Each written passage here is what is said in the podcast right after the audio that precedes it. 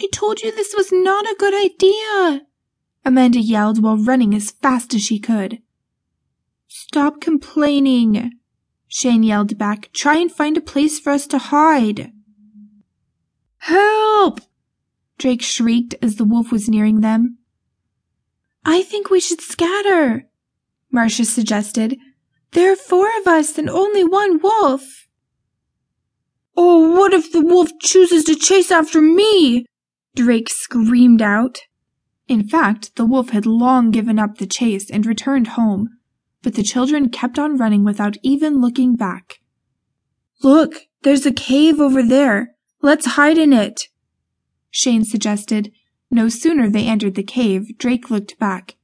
Hey, the wolf is nowhere to be seen. What happened to the wolf? Stop worrying about the wolf. You were not planning to take it home, were you?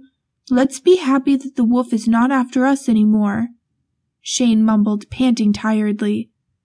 The four friends, aged eight, had come camping with their parents. Being the adventurous types, they sneaked to the nearby forest, hoping to explore it.